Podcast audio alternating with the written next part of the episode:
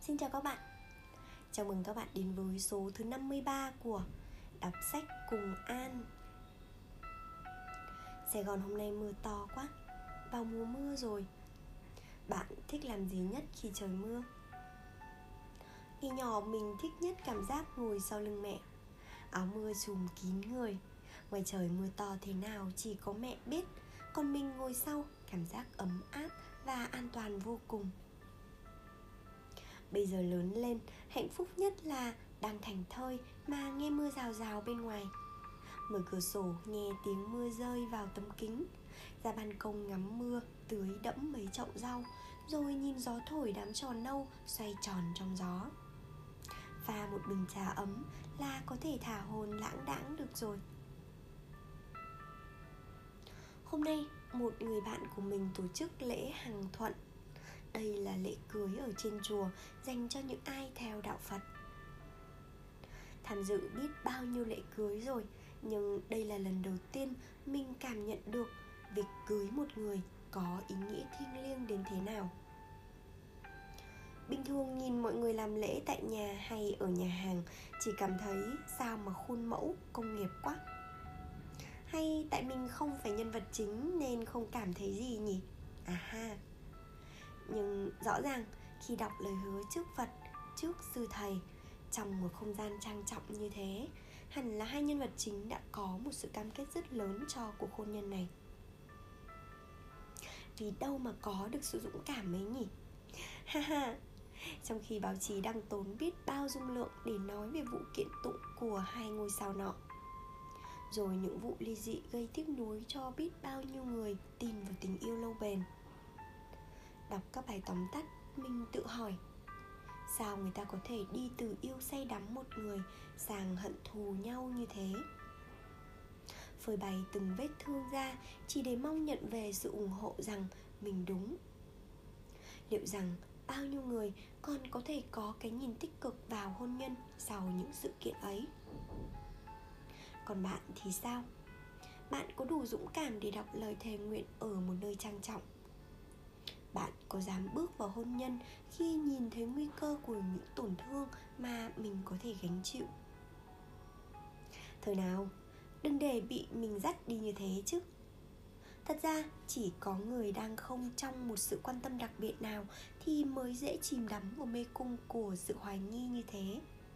Chứ những người đang yêu thì họ chẳng có thì giờ để sợ hãi hay đắn đo đâu. Yêu là cưới thôi. Có sợ một chút thì cũng đã có người đồng hành cùng vượt qua nỗi sợ rồi kia. Thế nên các thính giả của An ơi, có buồn, có sợ cũng chỉ một chút thôi nhé. Rồi lấy niềm tin vào những điều thiêng liêng như mình kể về buổi lễ Hàng Thuận ở trên để bước tiếp. Hôm nay xin dành tặng các bạn chút năng lượng tích cực đến từ cuốn sách Tôi thích bản thân mình nhất khi ở bên bạn của tác giả Shiva Ryu. Mời các bạn cùng lắng nghe. Len Jack.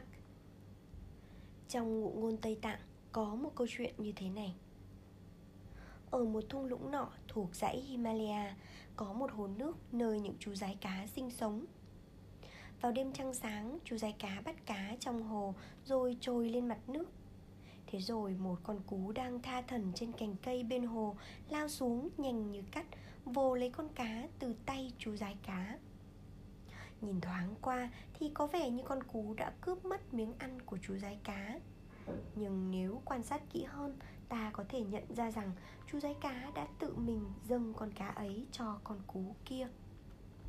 Đến đêm hôm sau, chú rái cá lại bắt cá rồi trồi lên mặt nước y như hôm trước. Con cú đang đợi sẵn trên cành cây lại sa xuống cướp miếng mồi đi. Trong mối quan hệ này, có vẻ như con rái cá chẳng nhận được lợi ích gì cả. Nó chỉ mãi hy sinh bản thân, bắt cá rồi dâng cho con cú. Con cú chẳng cần vất vả gì mà đêm nào cũng được tận hưởng bữa ăn ngon lành. Trong khi đó, con rái cá lại luôn ở trạng thái căng thẳng. Vì con cú mà nó chẳng có lấy nổi một ngày an lòng. Đêm nào cũng vật lộn bắt cá. Dù bản thân phải nhịn đói nhưng vẫn phải nuôi cái bụng con cú no căng. Giái cá chỉ chậm một chút thôi là con cú lại kêu đói. Giái cá lại bị đồng hóa với cảm xúc của con cú, nên lại tiếp tục lặn ngụp mà chẳng biết phải làm cách nào khác nữa. Dù có nhìn ở góc độ nào thì ta đều thấy mối quan hệ này thật bất công và bất cân đối. Dù đã liên tục đáp ứng nhu cầu của con cú, nhưng giái cá lại chẳng nhận về được gì, kể cả sự mãn nguyện về tâm lý. Trái lại, nó còn lo sợ con cú sẽ bỏ mình lại mà đi mất, rồi chẳng buồn để ý đến hồ nước rộng lớn mà chỉ loanh quanh ở gần chỗ cái cây. Càng như vậy thì con cú càng ngang nhiên cướp lấy công sức vất vả của giái cá. Con giái cá trở thành nô lệ cả về thể xác lẫn tinh thần của con cú mà còn chẳng rõ lý do tại sao. Chỉ biết suốt ngày lặn ngụp bắt cá thật nhiều để nuôi con cú béo mầm. Vậy mà ngược lại, những lời phàn nàn và đòi hỏi của con cú lại ngày một tăng lên.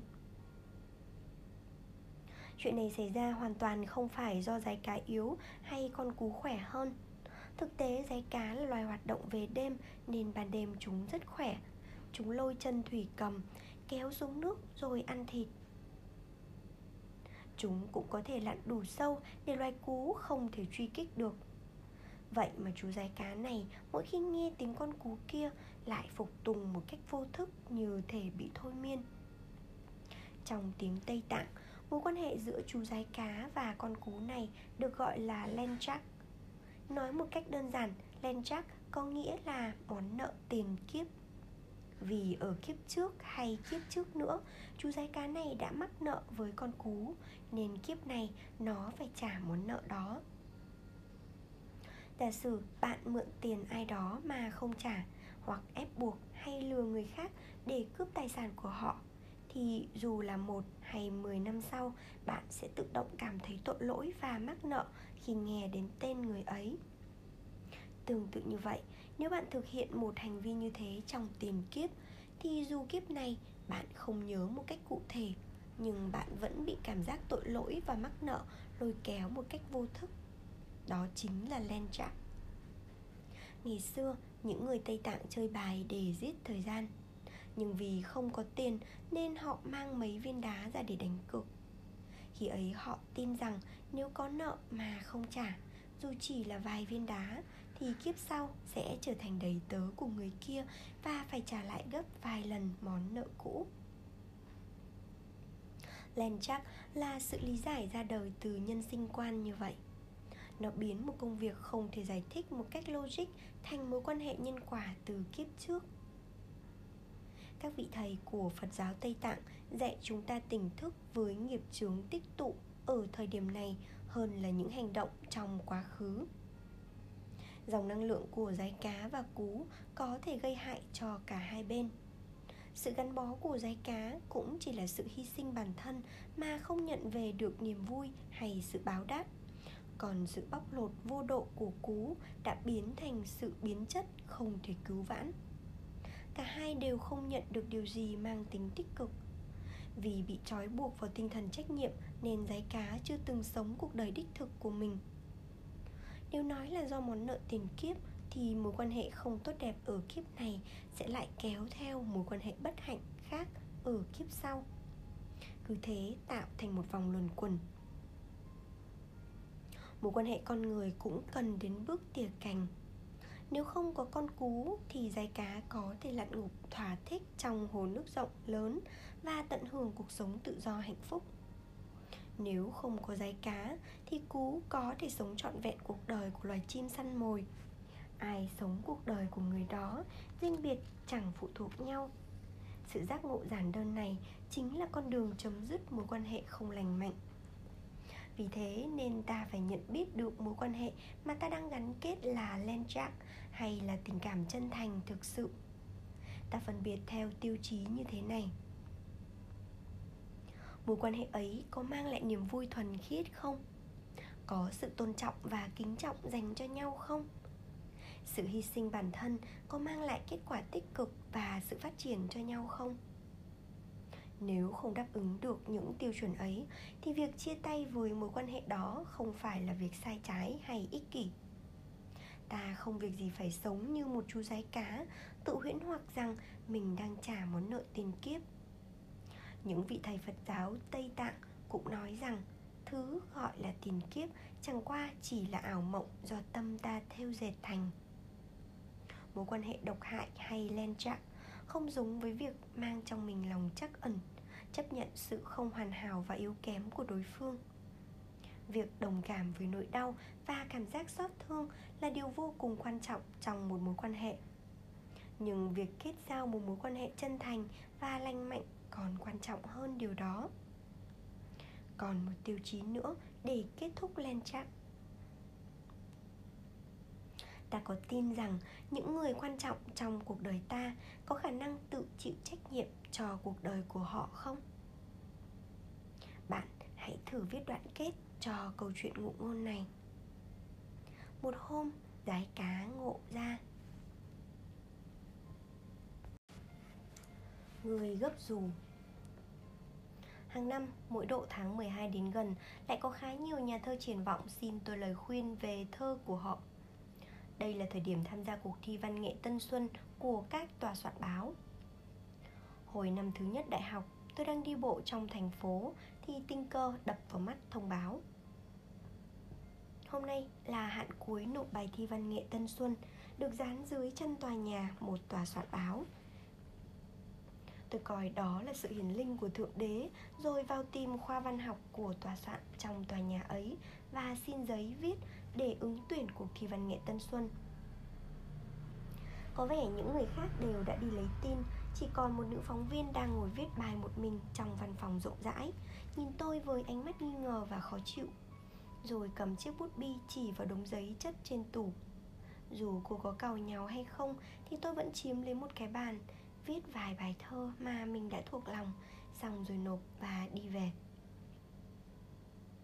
Điều ngạc nhiên là tên và ảnh người được bình chọn ở phần thơ đăng trên báo ngày mùng một tháng một lại không phải là tôi. Nhưng tôi cũng không buồn lắm, dù sao đó cũng chỉ là sự ứng thí một cách ngẫu hứng, và xem phần nhận xét thì tên tôi cũng lọt vào vòng ba thí sinh cuối cùng. Điều đó như một cơ duyên, để rồi năm sau đó tôi trốn học, quyết tâm chuẩn bị và cuối cùng đạt giải nhất trong cuộc thi văn nghệ Tân Xuân của tòa soạn đó. Một ngày trước lễ trao giải, bố tôi từ quê lên. Nhận được cuộc gọi từ chị gái đã kết hôn và sinh sống ở Seoul, tôi đến thì thấy bố đã ở đó trong bộ com lê cũ kỹ.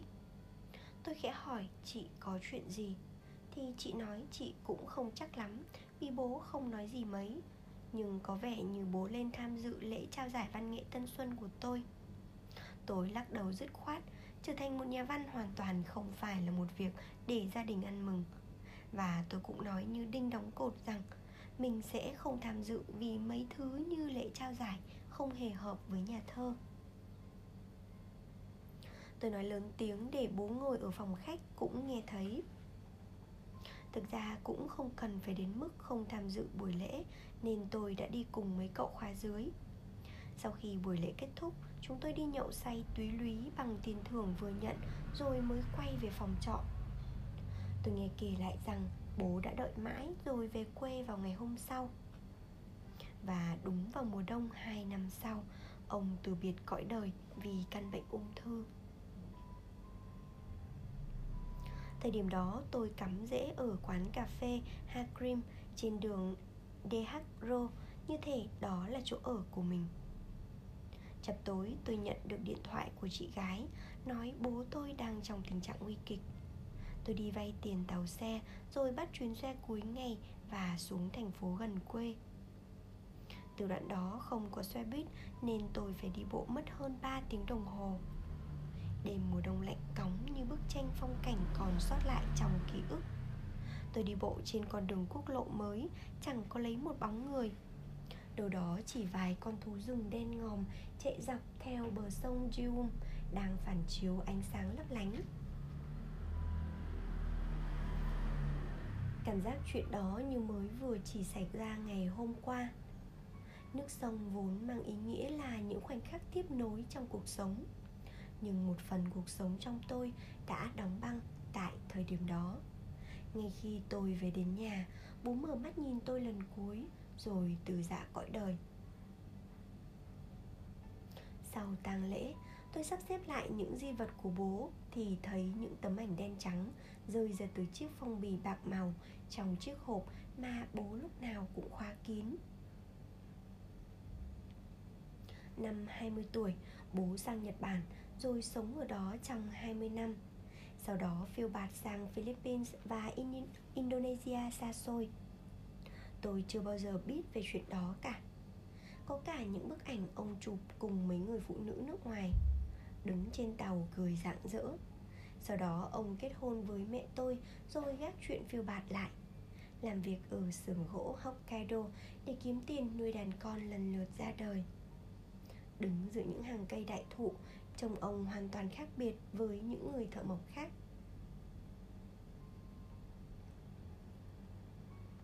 Cùng với những tấm ảnh ấy là bài báo đăng tin tôi được giải nhất cuộc thi văn nghệ Tân Xuân, được gấp gọn gàng trong hộp.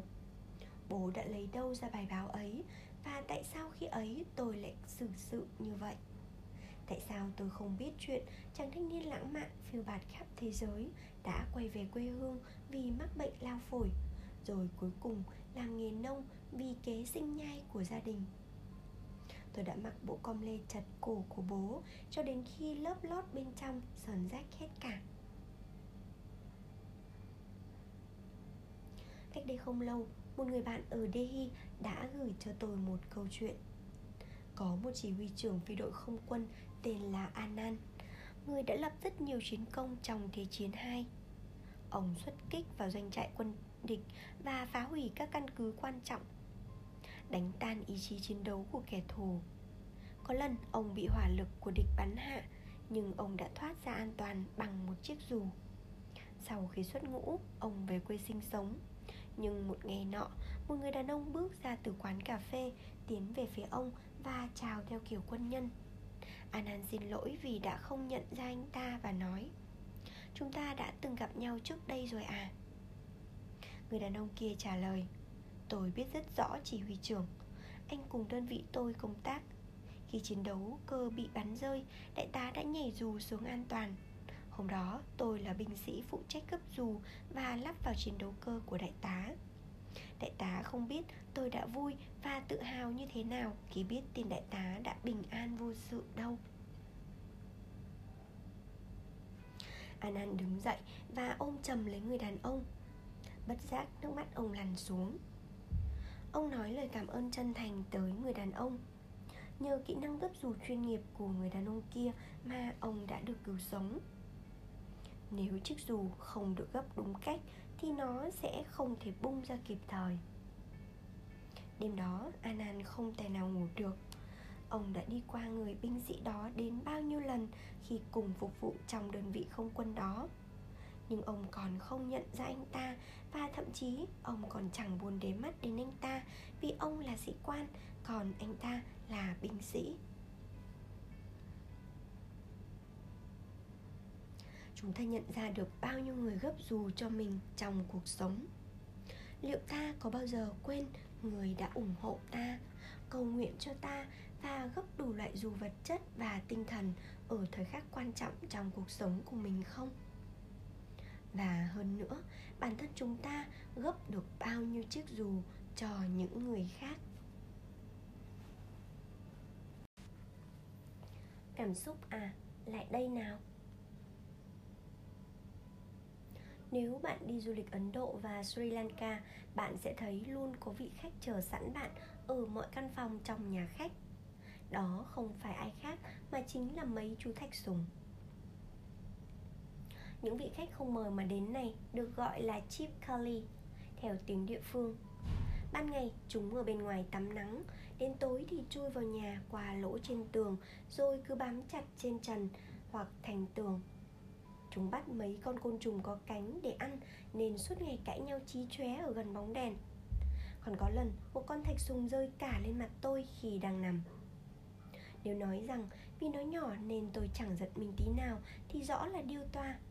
Tại thời khắc loài bò sát màu vàng ấy chạm vào má, tôi hồn siêu phách lạc, la hét thất thanh. Tất nhiên là con thạch sùng ấy còn hoảng hốt hơn tôi. Từ đó, tôi và nó hình thành một thói quen mới. Mỗi lần đi ngủ là chúng tôi lại xác định vị trí của nhau.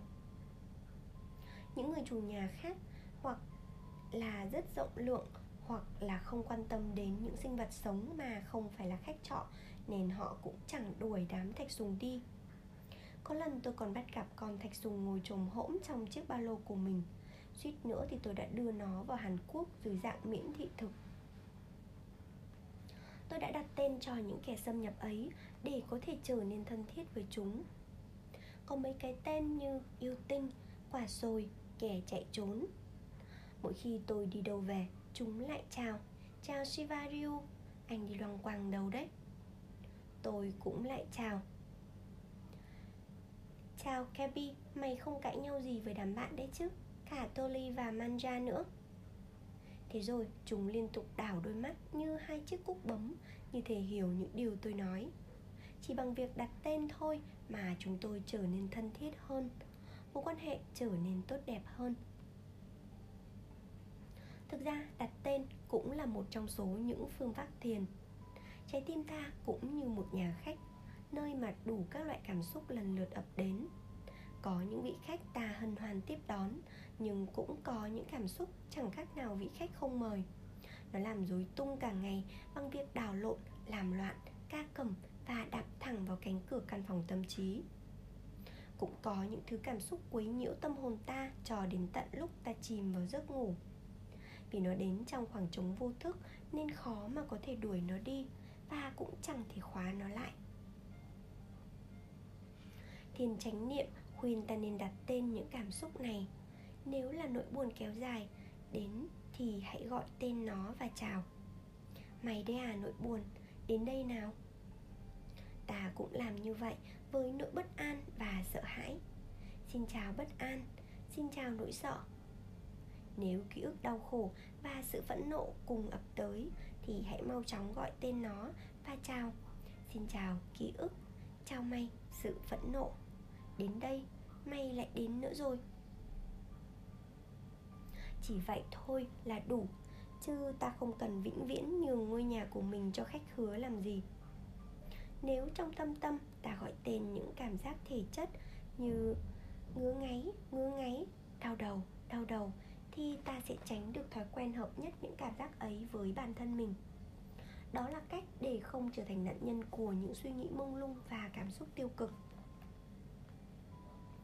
Người shaman cổ đại tin rằng nếu chúng ta biết được tên nỗi sợ của mình thì ta có thể chế ngự được chúng. Có một người phụ nữ từng chịu khổ sở hàng đêm vì bị ngứa da.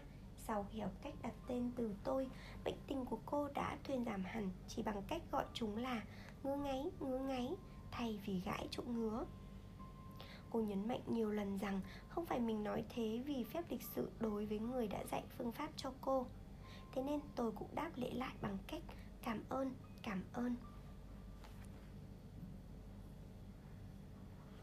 Đức Phật, người được Copenhagen và Nietzsche, Nikos Kazantzakis miêu tả là đấng tối cao, đã tiến xa hơn một bước về việc gọi tên.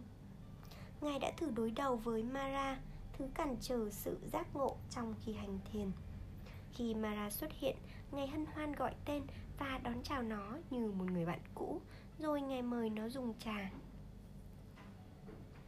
Vào đây nào, Mara, dạo này mày thế nào?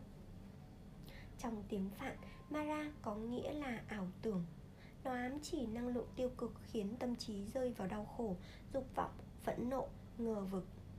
Mara bối rối trước tấm lòng hiếu khách của Đức Phật khi người gọi tên và thậm chí là mời mình trà Darjeeling. Thế rồi mất đi ý chí đối đầu và biến mất. Đức Phật cũng hay gặp Mara trong suốt quãng đời của mình, nhưng Ngài chưa bao giờ phớt lờ hay đánh gục nó. Đệ tử trung thành của Đức Phật là tôn giả Ananda đã rất thất vọng khi Mara xấu xa cứ liên tục kéo đến. Nhưng trong sách kinh, cuộc gặp gỡ giữa Đức Phật và Mara lúc nào cũng được miêu tả một cách yên bình. Câu chuyện Đức Phật mang tấm nệm ngồi và tách trà ra tiếp đãi Mara, thứ đến để cản trở sự giác ngộ của người, thực sự chân thực và sinh động. Việc nhâm nhi một tách trà mỗi khi xúc cảm phức tạp và tạp niệm kéo đến chính là cách giải quyết êm đẹp nhất. Đặt tên là việc hân hoan đón tiếp, mời trà những suy nghĩ và cảm xúc dấy lên bên trong chúng ta. Khi ấy ta có thể nhận thức được về chúng. Giữa chúng và nhận thức của ta có một khoảng trống. Việc đặt tên cho chúng mang ý nghĩa rằng tôi tự nhận thức được sự giận dữ của mình. Tôi nhận thức được lòng bàn chân bên trái của tôi bị ngứa. Thế nên ta lại càng hiểu rõ ràng, rành mạch hơn về những suy nghĩ và cảm xúc ấy. Có một câu chuyện liên quan đến Krishna, là một trong những vị thần nổi tiếng nhất trong đạo Hindu. Một ngày nọ, Krishna đi bộ vào rừng cùng với người anh cùng cha khác mẹ là Balarama. Trời bắt đầu nhá nhem tối, hai người cũng đã thấm mệt nên đã quyết định ở lại qua đêm trong rừng. Ban đêm trong rừng rất nguy hiểm nên họ phải thay nhau đứng canh gác. Krishna đi ngủ trước, còn Balarama nhận nhiệm vụ canh gác đến nửa đêm. Sau đó Krishna sẽ canh gác từ đêm đến sáng. Balarama đang đứng canh thì bỗng nghe thấy tiếng gầm gừ từ đằng xa. Rồi đột nhiên một con quái vật xuất hiện khiến Balarama hồn siêu phách lạc. Balarama càng sợ thì con quái vật lại càng trở nên to lớn, tiếng gầm gừ lại càng to hơn. Kết cục vì quá sợ hãi nên Balarama đã ngất đi. Krishna tỉnh dậy thấy Balarama đang nằm trên sàn nên nghĩ anh đang ngủ. Khi ấy con quái vật khổng lồ gầm gừ trừng mắt nhìn Krishna. Krishna mỉm cười hỏi con quái vật ấy: "Chào anh bạn, lại đây nào, anh muốn gì nhỉ?" Con quái vật gầm to hết mức có thể, nhưng Krishna lại lặp lại câu hỏi ấy, cố gắng để biết đối phương muốn gì. Mỗi lần Krishna gọi tên, con quái vật lại trở nên nhỏ lại. Đến cuối cùng thì nó chỉ còn bé xíu, thậm chí trông nó còn cực kỳ dễ thương. Thế rồi Krishna nhặt con quái vật bé nhỏ ấy lên, đặt vào trong túi của mình. Việc biến những suy nghĩ và cảm xúc trong lòng mình thành một cộng sự thay vì kẻ thù chính là một kỹ năng thiền. Một cộng sự biết quan sát và giúp đỡ tâm trí ta. Khi đó chúng ta sẽ biết được rằng ta chỉ nhất thời tức giận, chứ ta vốn không phải là người ghét gỏng. Ta chỉ nhất thời sợ hãi, chứ vốn ta không phải một người nhát cáy. Ta chỉ tạm thời buồn bã, chứ vốn không phải một con người ủ dột. Ta vốn dĩ là sự tồn tại thanh tịnh và trầm lặng. Bởi sự tồn tại của ta lớn lao hơn bất cứ thứ cảm xúc nào. Cũng như chú chim bay trên bầu trời xanh xa xôi mà chẳng cần quan tâm đến kích cỡ của đôi cánh. Nếu ta không chào đón nồng hậu thì vô vàn những suy nghĩ và cảm xúc sẽ bị nhốt vào ngục tối rồi biến thành con quái vật. Tôi thực lòng không muốn Kebi, Manja và Toli biến thành con quái vật của nỗi sợ hãi khi ánh đèn vụt tắt đi.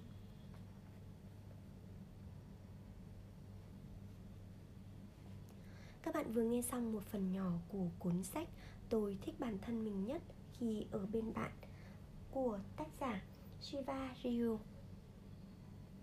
Chúc các thính giả của Đọc sách Cùng An có thể đồng hành cùng ai đó khiến mình trở thành phiên bản yêu thích nhất của chính mình.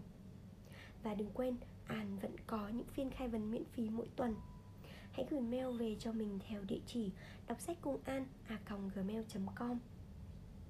Xin chào và xin hẹn gặp lại các bạn trong những số tiếp theo của Đọc sách Cùng An.